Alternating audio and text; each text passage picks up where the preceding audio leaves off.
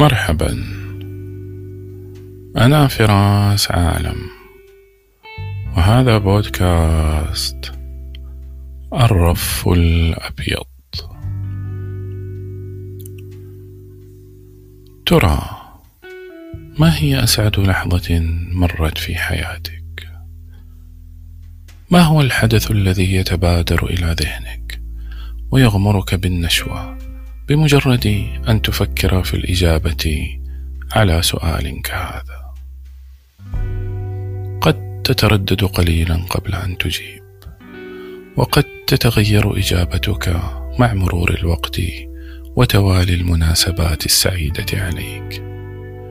لكن لبطل حلقتنا اليوم لحظة استثنائية لا يمكن أن ينساها ورغم حدوثها لمرة واحدة فقط في حياته الحافلة إلا أنه لا يزال يتمنى وينتظر تكرارها كل يوم ترى ما هي تلك اللحظة السعيدة؟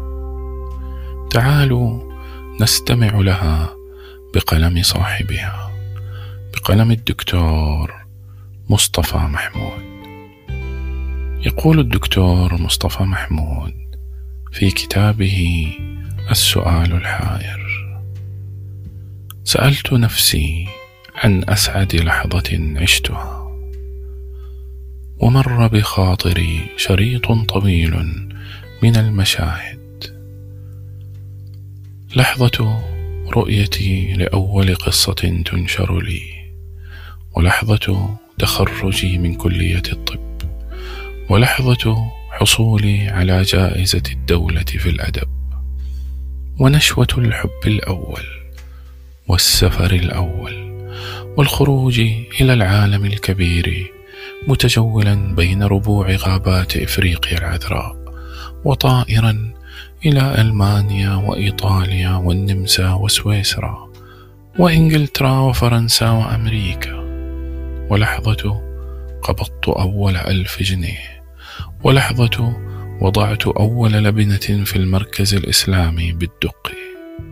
استعرضت كل هذه المشاهد وقلت في سري لا ليست هذه. بل هي لحظة أخرى ذات مساء من عشرين عاما اختلط فيها الفرح بالدمع بالشكر بالبهجة بالحبور. حينما سجدت لله فشعرت أن كل شيء في بدني يسجد قلبي يسجد عظامي تسجد أحشائي تسجد عقلي يسجد ضميري يسجد. روحي تسجد. حينما سكت داخل القلق وكف الاحتجاج ورأيت الحكمة في العذاب فارتضيته ورأيت كل فعل الله خير وكل تصريفه عدل وكل قضائه رحمة وكل بلائه حب. لحظتها أحسست وأنا أسجد.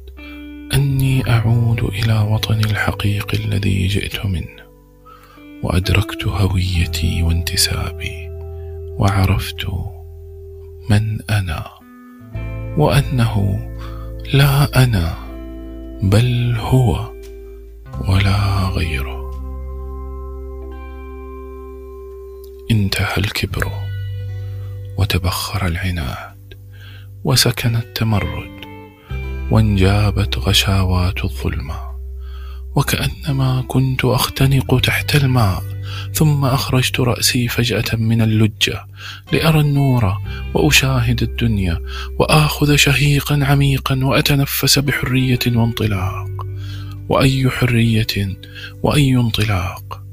يا إلهي لكأنما كنت مبعدا منفيا مطرودا أو سجينا مكبلا معتقلا في الأصفاد.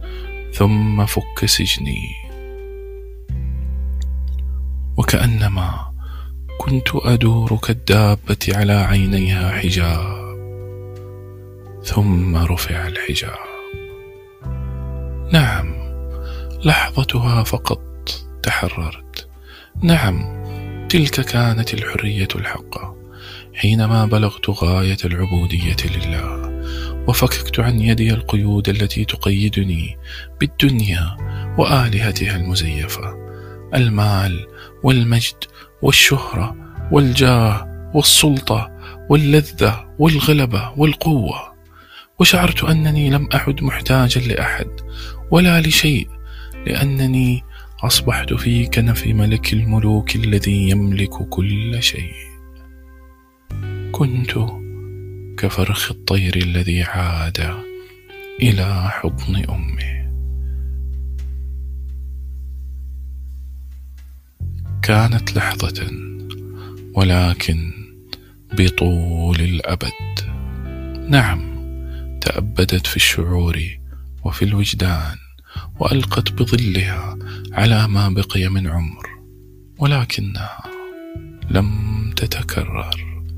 فما أكثر ما سجدت بعد ذلك دون أن أبلغ هذا التجرد وهذا الخلوص وما أكثر ما حاولت دون جدوى فما تأتي تلك اللحظات بجهد العبد بل بفضل الرب. وإنما هو الذي يتقرب إلينا وهو الذي يتحبب إلينا وما نتعرف عليه إلا به. وما نعبده لحظة تمام العبادة إلا بمعونته وما ندخل عليه إلا بإذنه. فهو العزيز المنيع الجناء الذي لا يدخل إليه بالدعاوى والأقاويل. ولقد عرفت آنذاك أن تلك هي السعادة الحقة وتلك هي جنة الأرض التي لا يساويها أي كسب مادي أو معنوي. يقول الله لنبيه عليه الصلاة والسلام واسجد واقترب وصدق الله العظيم فما كل ساجد بمقترب إلا إذا خلع النعلين فألقى بالدنيا وراءه ثم ألقى بنفسه خلفها ودخل مسلم القلب عريان المشاعر خاشع الفؤاد ساجد الأعضاء.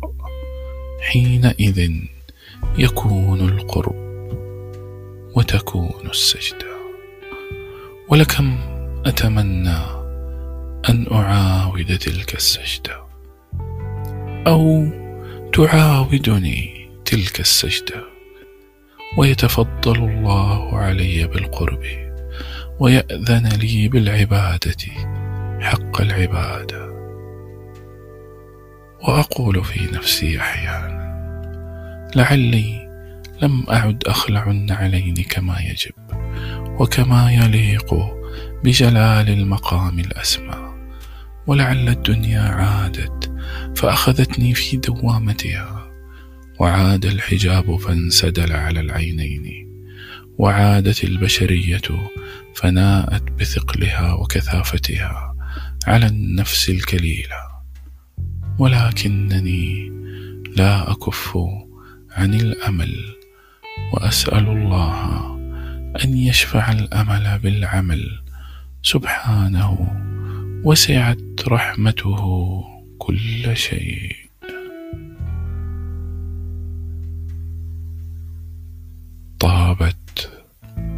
أوقات.